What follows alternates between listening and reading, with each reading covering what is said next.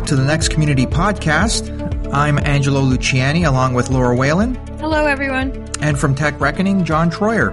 Hey there. Hey guys, good to be with you. Uh, just to give you an update on the temperature here in Toronto, I, I believe this morning it was a minus 32 with the wind chill, so it's cold. oh, that's too bad. It's like 70 degrees Fahrenheit here, sunny, blue skies, no clouds in Fort Lauderdale. Thanks for that. You're welcome. On today's podcast, our guest is Wes Kennedy, who's a systems engineer in the healthcare technology space, and we had a great and insightful chat with him. Uh, a few things uh, stood out in the discussion. One of the things we, we spoke about were, were some of the challenges he faced in a traditional environment, some technical, some political, but it was interesting to hear his take on, on some of the things he faced as he uh, grows his career in, in IT.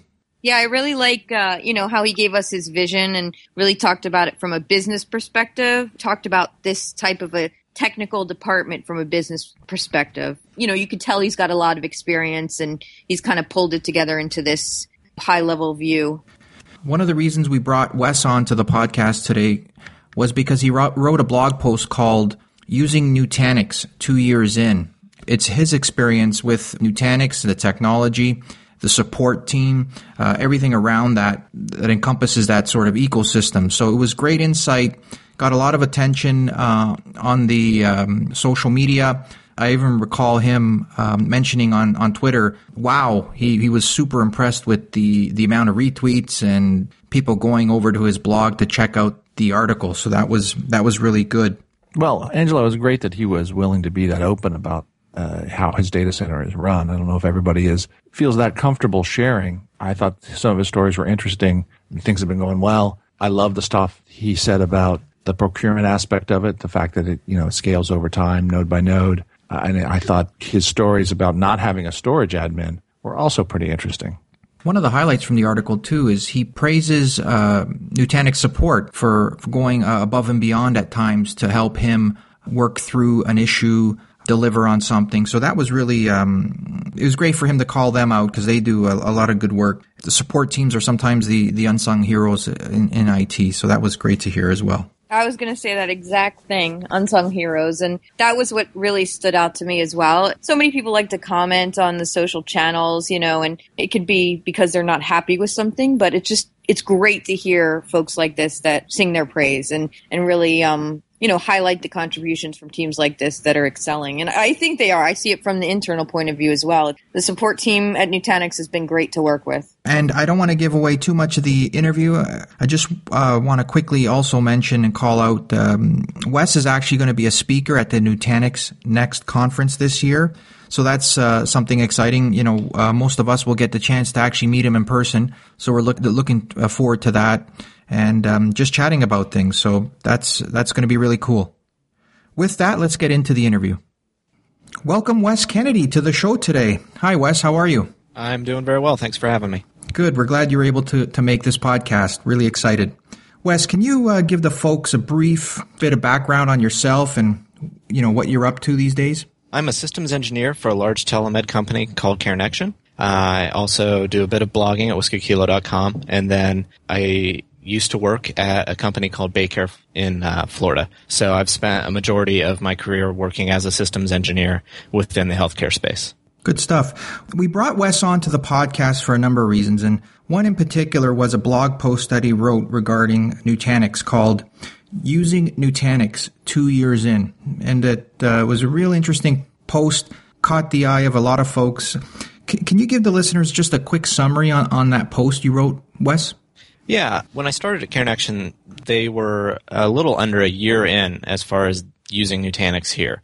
I came in from an environment that was your standard three-tier architecture, you know, compute, storage, network, all that. From going from that environment to an environment where I don't really have to manage any of that stuff, it was really an eye-opening experience for me where I don't I don't really have to think about the infrastructure that I'm using to host applications. Now I can I can spend my time thinking about what my customers need and what what applications are running on my infrastructure. So for me, I I guess spending the last two years working with our Nutanix environment and or rather not really working with it, but I've found that I've got a lot more free time to focus on making sure that my, my end users are happy with the way their applications are being delivered rather than making sure that everything is just running fine in the data center. So that's kind of what spurred me on to write the post. And, and, you know, I've had a lot of Twitter conversations back and forth with people because, you know, a lot of people are aware that we are a uh, Nutanix shop and they want to know what it's like to be a customer. So finally I decided, you know what, it's time to write this up and uh, get that out there for people to read.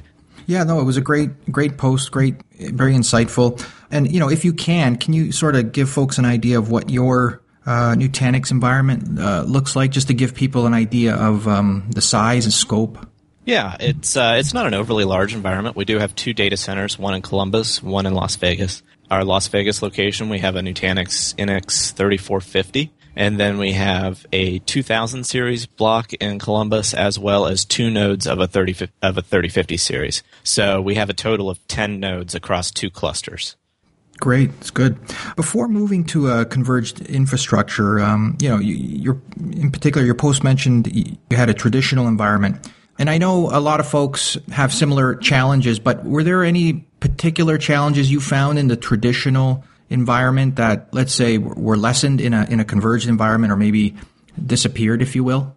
I guess one of the largest things is uh, when we want to expand our environment, we don't have to necessarily look at uh, capital expenditures as much anymore. Uh, we can look at what our current budget has as far as operational expenses and use that to expand our environment. Other than that, you know, when I when you go to expand a traditional three tier architecture and okay, so I need X number of new HP hosts. Okay, cool. Well, what does that mean for the SAN? You know, can we handle mm-hmm. that much uh, workload hitting that bad boy, or do we need to expand that a little bit more? So it becomes less of a numbers game for us, and we don't have to teeter that line of, you know, do we have enough SAN or do we have enough uh, compute, all that. It just it, it, it's all coming all at once for us. So when we expand, we expand. We don't have to think about which side we're expanding anymore. Right. I think you even mentioned in the post you had challenges with the top of rack switches. You you want to elaborate on that a bit?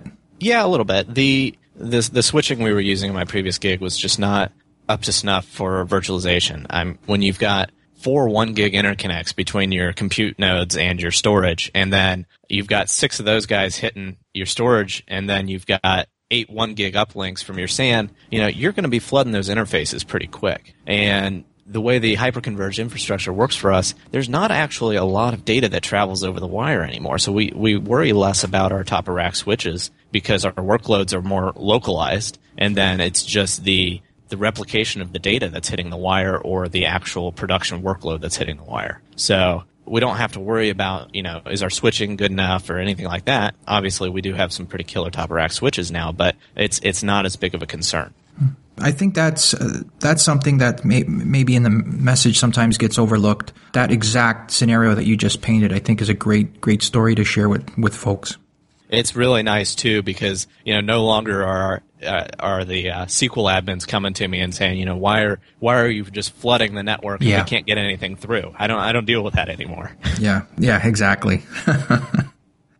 I was just having a chat with Matt Day yesterday um, about some similar uh, topics, and and you know one of the things we were really kind of whittling it down to is is is agility and the ability to scale, and it sounds like that's kind of you know your viewpoint as well on that.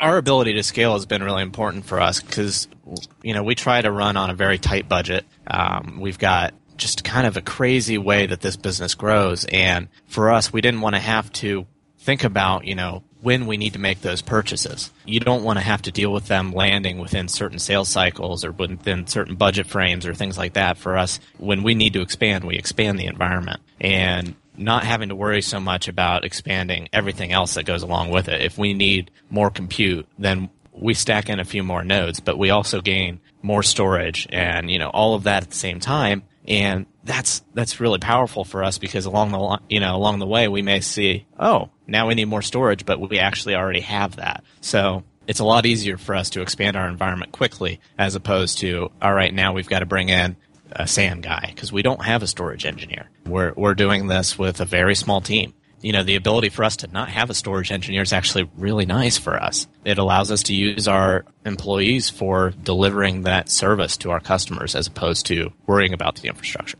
So central management plays a big part as well, then. Sure, sure, yeah. Wes, I, I thought it was interesting what you just said about not having a storage guy in some shops, right? That's hugely political. I don't think anybody misses having to, you know, carve out LUNs and things like that. But now when we get to hyper-converged infrastructure, right, we've got the servers and the storage together, and, and sometimes that becomes a political battle. I guess I won't ask how that goes in your shop since you said you don't have a storage guy, but does that change the nature of what you do from day to day then, or how do you see your, your career going? I guess one of the things is you don't have to worry about the, the storage guy in the current, with the current setup. So I think I think there were a couple questions in there. I guess I, I guess the, the yeah I'm, I'm terrible.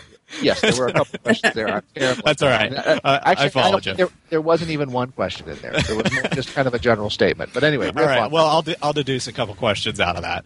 Uh, the the political battle would be an interesting one. At my previous shop, we didn't have a storage guy there either, but we actually contracted that out to our vendor. Not having a storage engineer is, is has you know saved us a little bit. We haven't had to spend that that cost on a fully loaded employee on a storage engineer. But if we were to hire that same position, we could use them for other things. So a, a, storage engineer is not strictly just a storage engineer. They know they know enough about virtualization. They know all these different things. So I guess if you do have a shop where all somebody does is storage all day long, there's still going to be things to manage. And if you're you're in a shop that that's you know you have a storage engineer and it is a full time job and that's all they do is carve out LUNs all day there's plenty of other things for them to do. So if you do go in and you replace your entire three tier architecture with Nutanix, you're not cutting somebody out of a job. You're giving them the ability to focus on other things and grow themselves. So yes, if you look at it in the strict confines of this is what this guy does all day long, it could get a little hairy and you could have some issues there. But if if the person that you have in that position is willing to learn new things, it's going to expand them and expand their, their knowledge and their career anyways. I think it'll work out in the end, but it's the way the, the message gets delivered to those customers. And do they understand that we're not trying to replace you? We're just trying to allow you to focus on other things. Right. And, and that actually dovetails into my next question. Um, I know you run a w- wide variety of tier one workloads on, on Nutanix in a, in a virtualized environment. Did you get any pushback from other teams insisting that their workloads stay on an, on a physical environment? The the environment we've built here was an entirely greenfield environment. So what we took and we built was a fresh environment on Nutanix. So we we brought in a completely new platform at that point. So there are still legacy applications that are still on physical boxes because it's delivered in an appliance form, but we're working on phasing those workloads out. As far as production workloads today, that are required to be in a physical environment, whether that's because of what the vendor says or because of what another team member says or something of that nature. Uh, in our environment, that doesn't currently exist. Uh, we don't have any workloads that we're required to run in a physical form. Good. Are you folks running the latest uh, version of uh, the Nutanix operating system? Currently, we're not. Actually, I'm a little bit embarrassed to say that. Uh, we're one revision behind yes, it's a no outage update, you know, and all that, but we do still tend to perform our NOS updates in an outage window. Hmm. Whether or not we require the need for the outage, we've never needed that. But just as an extra precaution and because our security guy likes it that way, that's how we do it. So I have not actually been in the office during an outage window in order to perform that update yet. It is in our next outage window, so in the next few weeks. Yeah. Are there any um, particular features you're looking forward to in, in, in the the next release? Uh, you know, so you can take advantage of. Oh, holy cow! Yes, the uh, hi, the hypervisor upgrade. We are all about that right now. We're we uh, we've That's exciting. our five one to five five upgrade for a while in Columbus, and uh, this just makes it that much easier. Wow, that yeah, that's that's really exciting. I mean, uh, one click upgrade is it's it, you know you kind of think about it and you think that can't be can't be right, but there's videos on YouTube already, folks actually doing it. So that's uh, that's pretty exciting. I'm really stoked about that one, especially now that the 10 gig NIC on our 2000 series has been wrapped up into the 5.5 ISO. We don't have to have a custom ISO to do our 2000 series anymore, so it'll just make it that much easier. I'm pre- I'm pretty stoked about it. If you can't tell. yeah. Hey Wes, I'll follow up on my last non-question. Okay. Which is at your shop, what is the role of IT and its relationship to the business? How has that changed in your career? How do you see it changing in the future? The current company that I'm working for, we have a sister company that we provide direct IT support for. So we we were actually spun out of a company called Language Access Network. Uh, they provide remote video interpretation to about 300 hospitals nationwide, and because of the private medical grade network that we've built as CareNection, or as the IT team within Language Access Network, we decided that we could leverage that for other telehealth purposes. So we spun out and we're providing a direct uh, service as a consultant essentially for our our sister company. So for us, we are providing infrastructure management to those uh, companies. So I guess you've got our sister companies. Uh, there is more than one, but anyway, so we we are a consultant for them. Now, as far as what that does in the future, in the future of IT, you know, I think I think it depends on the the, the arena you work in. But for us, if we continue to grow, you know, it's going to be on a consultant basis for a number of different companies. It's been an interesting environment because we're providing a service to our customers, and the fact that I don't have to spend half my billable hours maintaining an, an, infrastructure is really helpful for that. So more of my billables can be directly towards customers as opposed to maintaining our internal stuff. It's interesting also VMware for years has been talking about IT as a service and trying to talk traditional IT providers or IT departments you know, into behaving more like service providers and consultants because I think there's a psychological shift that happens, right? If you're just the IT department and you're taking care of your gear, you have a tendency to get proprietary. I think I, that's my personal theory, right? You kind of sit back and you're like, you, you, become the department of no. Like this is my stuff, and the business is kind of in, impinging on on me uh, and making my life uh, harder. So I'm going to say no. Whereas I think if you move to a, a service oriented stance and you think of internal people as your customers, eh, it, it, forces a psychological change in IT departments to make them become more responsive and make them say yes more often. I don't know. Do, do you think I'm full of BS, Wes? Is, have you worked at other places that have that have maybe uh, not been as service oriented? You, are dead on in that statement. Yeah, the uh, the last role there was a lot of uh, Department of No. It was absolutely our standard answer. Here, it's it's a lot easier for us to say yes. One because that's what they pay us to say, but the other is because we're agile enough that we can provide those services easily. Yes, it may take a little bit more architecture in the in, you know in the front run, but you know we're not going to take shortcuts. We're not going to do those things. We're gonna, we're going to take the time to do that do that correctly. We're seeing that change in our business right now. We've we've been in firefight mode, which another one of my blog posts recently was talking about for a long time now, and we're finally at a point where we're we're no longer firefighting, and we're finally just stabilizing all the environments that we're in. And the firefight mode had nothing to do with the actual infrastructure we're running on. It was all application layer. But the truth of the matter was, if our infrastructure wasn't solid, we would still be in firefight mode. So for for us, since we've been enabled to be so agile, it makes it a lot easier for us to go to our customers and say yes. So as far as IT departments as a service, I think it's I think it's a brilliant way for IT departments to be viewed. And it also enables them to not stay a cost center. IT departments are generally regarded as a cost center, but in the end, those IT departments could actually start making the companies money because they can offer their services to other places as well. This is great. This is the second podcast where the answer has been yes. What's the question? So that's that's you know we're maybe setting a new trend for IT departments um, going forward. Maybe we should create a T-shirt or a badge or something. That's that's great. Yeah. Yeah.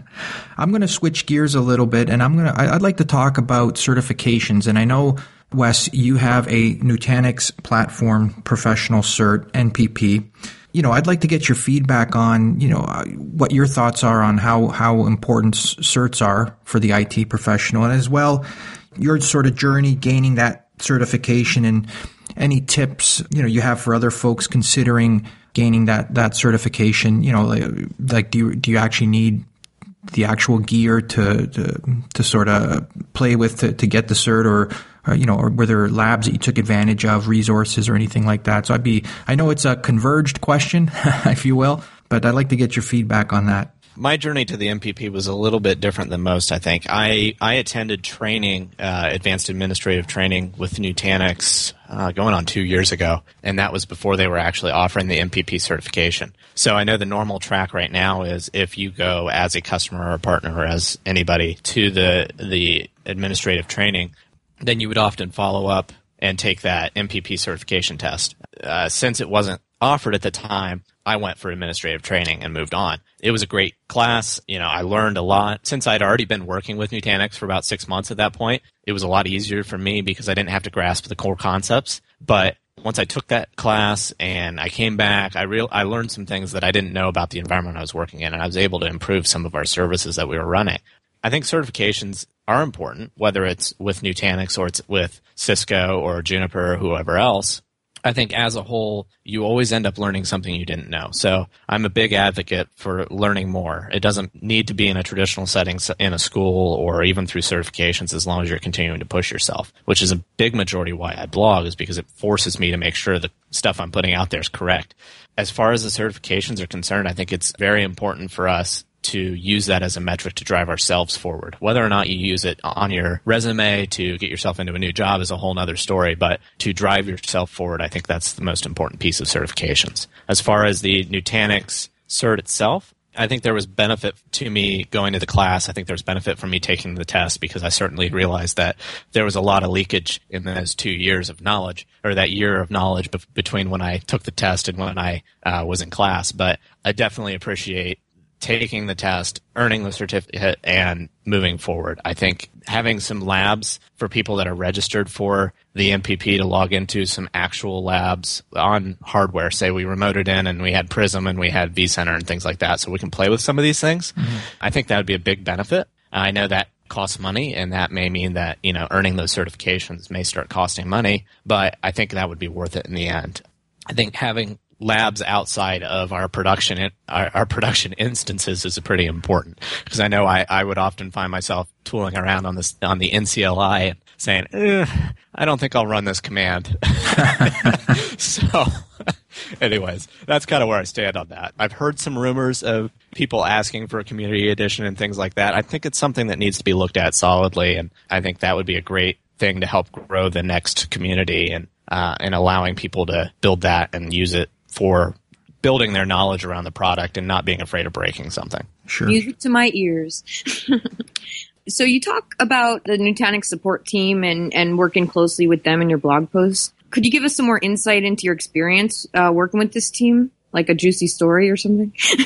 you want a juicy story? Maybe. Oh man, ah, that juicy. one. mm, I think the juiciest the stories get is uh, when the NOS updates were actually command line scripts that were run, I would still get Nutanix support on the phone, even though I was more than qualified to run a single script and then sit back and watch because I could. I would always call them, get them on the line during our outage window. I'd probably land somebody in Australia and we'd get on the phone. We'd start the update. We'd chat for a little bit put the phone on mute, put my feet up on the desk, grab a beer, and watch some Family Guy or something like that. I mean, that that's how most of our upgrades have gone, and our support has been absolutely unreal. It's not something that you get with Dell or HP, or I, I haven't experienced NetApp support, so I can't really comment on it. But I, I don't I don't call in and and hear you know, well, did you reboot it? No, no, I never tried that. I'm, you know, I haven't been in this industry for a while, so you know. um, I really appreciate that the engineers we get on the other end of the line actually assume that you know what you're talking about. If you're calling them, if you've provided them information and they've actually done a little bit of research before they get back to you too, which is always nice. They know what they're doing when they get on the line with you, or they know what they need to look for. That's not something you always get. I've always appreciated the fact too that when I've filed a ticket or something like that, if it's a simple fix, they'll often just send me a link and say, you know, here's the doc. If you feel comfortable running it, it's pretty simple. If not, give us a call. We'll take care of it. You know, for quick, simple fixes, there's no reason for me to get on a WebEx, get you guys connected and all that stuff. And they, they know that it's just as easy for me to run that. Part of that may be because of my history with the support team over there. The other part may be just because they, they trust that their customers know what they're doing. But it's really refreshing to not be treated like tier one help desk when I call in to a support team. Yeah, it's really more custom Right, right. By the way, just a small plug, and I, and I did write this down just so I, I would get it right. Just to build on what, what you're saying about the support team, the, the support team did win this year the Omega North Face Award for customer satisfaction and loyalty for the second year in a row. So kudos to those folks for um, working hard on on helping customers um, work through their any you know issues or uh, upgrades, etc. So that's great. It was certainly well earned from my experience. Yeah. Uh, Wes, I know you're uh, a speaker at the Nutanix Next conference this year. Do you want to give folks a little sneak peek into your uh, your your talk? If I had a sneak peek to give, I, I would I would do that. I am notoriously a procrastinator, so uh, I actually have nothing to sneak peek right now. oh, that's okay. I imagine it, it, will be something to an expansion of what I'm currently talking about today. So I know that my experience as a customer has been, you know, not an unusual one, but certainly one that I've been very vocal about, and it's something I'm I'm happy to share. So I'm sure that will be intertwined with anything else that we decide to speak on. So sure, I think what they say is it's still in development. So that's a, that's a good way Yes, of uh, yes. putting it. Yeah. And and for folks that don't know, you know, Wes is also he also jumps in on the next community. I see Wes answering questions, uh, providing links to different resources. So we're we're always grateful for uh, the community interaction that you provide on the next community, Wes. Yeah, I need I need to get in there more often. I'm trying to drive you know more people to it. You know, as I'm talking to people on Twitter and things like that, I make sure that they know about it, and I'm hoping that you know we can we can keep building a community there because there's certainly a, a huge number of installs growing across the across the world, and you know if we can get more people in there, it'll make it easier for us to solve problems and also to just meet some cool people. So Absolutely. Um, I might put you on the spot here, uh, Wes, but for folks that are maybe interested in um, hyperconverged technology, Nutanix in particular, um, any resources you can suggest to folks, or any kind, you know, any any blogs that you find very uh, insightful on on the topics?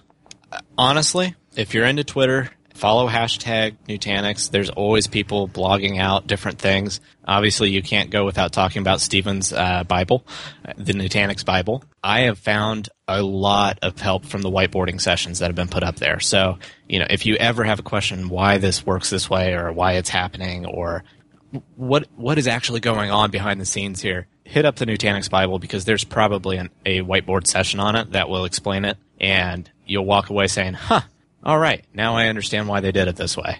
Yeah, great, great resources and the videos. You know, uh, um, me myself in particular, I, I learn a lot through visuals, so videos and things like that really um, make an impact on me when learning. So yeah, I, I completely agree. Yeah, especially when you put somebody in front of a whiteboard. That's where I learn the best is when I stand in front of a whiteboard and tear something apart. Seeing somebody else do the same thing makes it easier for me to understand it. So, Good. Good. So just wanted to mention, you know, we just launched the .next conference call for proposals for the unconference track. And it would be great. I mean, based on what you're saying now and kind of your experience and everything, I think you should definitely propose a couple of unconventional sessions, whiteboarding sessions or something.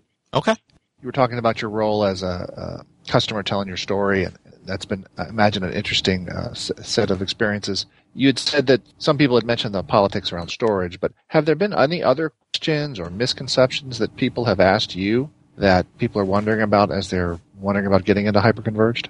not so much around the technology or you know political things, but there's definitely been some questions and some people not fully understanding what's going on behind the scenes with their data, you know, replication, things like that. So it's always been interesting for me to actually discuss it with them. Recently, we we actually had a customer that came by and or a future customer that wanted to see it in the data center. So we went over to our data center because it's a couple minutes away. And when I showed them how it's all connected, and they, they go, okay, now I'm starting to understand. And when I say, you know, these five disks or these four disks are directly connected to node one, which is passed through to your CVM, you know, then they go, oh. So I don't think there's been a lot of misconceptions as far as hyperconverged infrastructure as a whole. But when people get to hear the story from somebody else other than a sales guy, I think they also see, you know, the lights start to tick and realize that the stuff's as good as they're saying. Was there any particular moment where the light bulb went on for you as you were getting into it? I mean, when I first heard that people were starting to put direct attach storage again in servers, I thought people were nuts, right? We just spent 20 years ripping it out. Right. And then I, I started to understand, and then oh, some light bulbs went off for me. I don't know. Any particular light bulb moment for you? I think the light bulb mo- moment for me was when I was building the dashboards for our NOC screens. And I started to actually look at our network interfaces and realized I'm only pushing about 200 meg through these guys. Why is that? I was thinking about the numbers that I had at Baycare and, and the, the gigs and gigs and gigs of data that we were pumping through those interfaces and realize, and I'm thinking, how is this working? And then I, and then I stopped myself I watched the video on the website again because apparently I didn't let it sink in the first time. then I went to my whiteboard and I drew it out and I go, oh, because the data's local. so I think once I realized that the data tends to be local and then it's replicated across the cluster, that was the final light bulb moment for me. How do you like Prism? How do you like the Nutanix uh, management interfaces? I like Prism a lot. I called out uh, Sally Designs in the uh, blog post. They did a fantastic job on the rebuild of it. I, I didn't really care for the previous version a whole lot. Obviously, it was pretty and things like that, but the fact that we have all the analytics that we have, the alerting, and all of that, it's it's really powerful. Pretty too. It is very pretty. Yes. Okay, great, Wes. Thanks for uh, making the time today. We really appreciate you um, joining us on the podcast. If folks want to connect with you on social, what ways can they do that? So I'm out on Twitter at whiskey without the e underscore kilo k i l o and whiskykilo.com w h i s k y kilo k i l o dot com. And your Nutanix Next uh, ID? uh, I believe it's whiskey kilo. I'd have to check. Yeah, you're right. You're right. so thanks again, and um, thank you. Absolutely. Thanks for having me. Great chat, Wes. Thanks. Thank you. Thanks for listening. Don't forget to follow Nutanix on Twitter for the latest news and announcements. Subscribe in iTunes, Stitcher, or SoundCloud. And if you're so inclined, please give us a review on iTunes. A rating or a review would really appreciate that. And if you're interested in being a guest on the podcast or have a topic idea, you can email us at community at Nutanix.com. I'm Angelo Luciani. I'm Laura Whalen. And I'm John Mark Troyer. See you next time.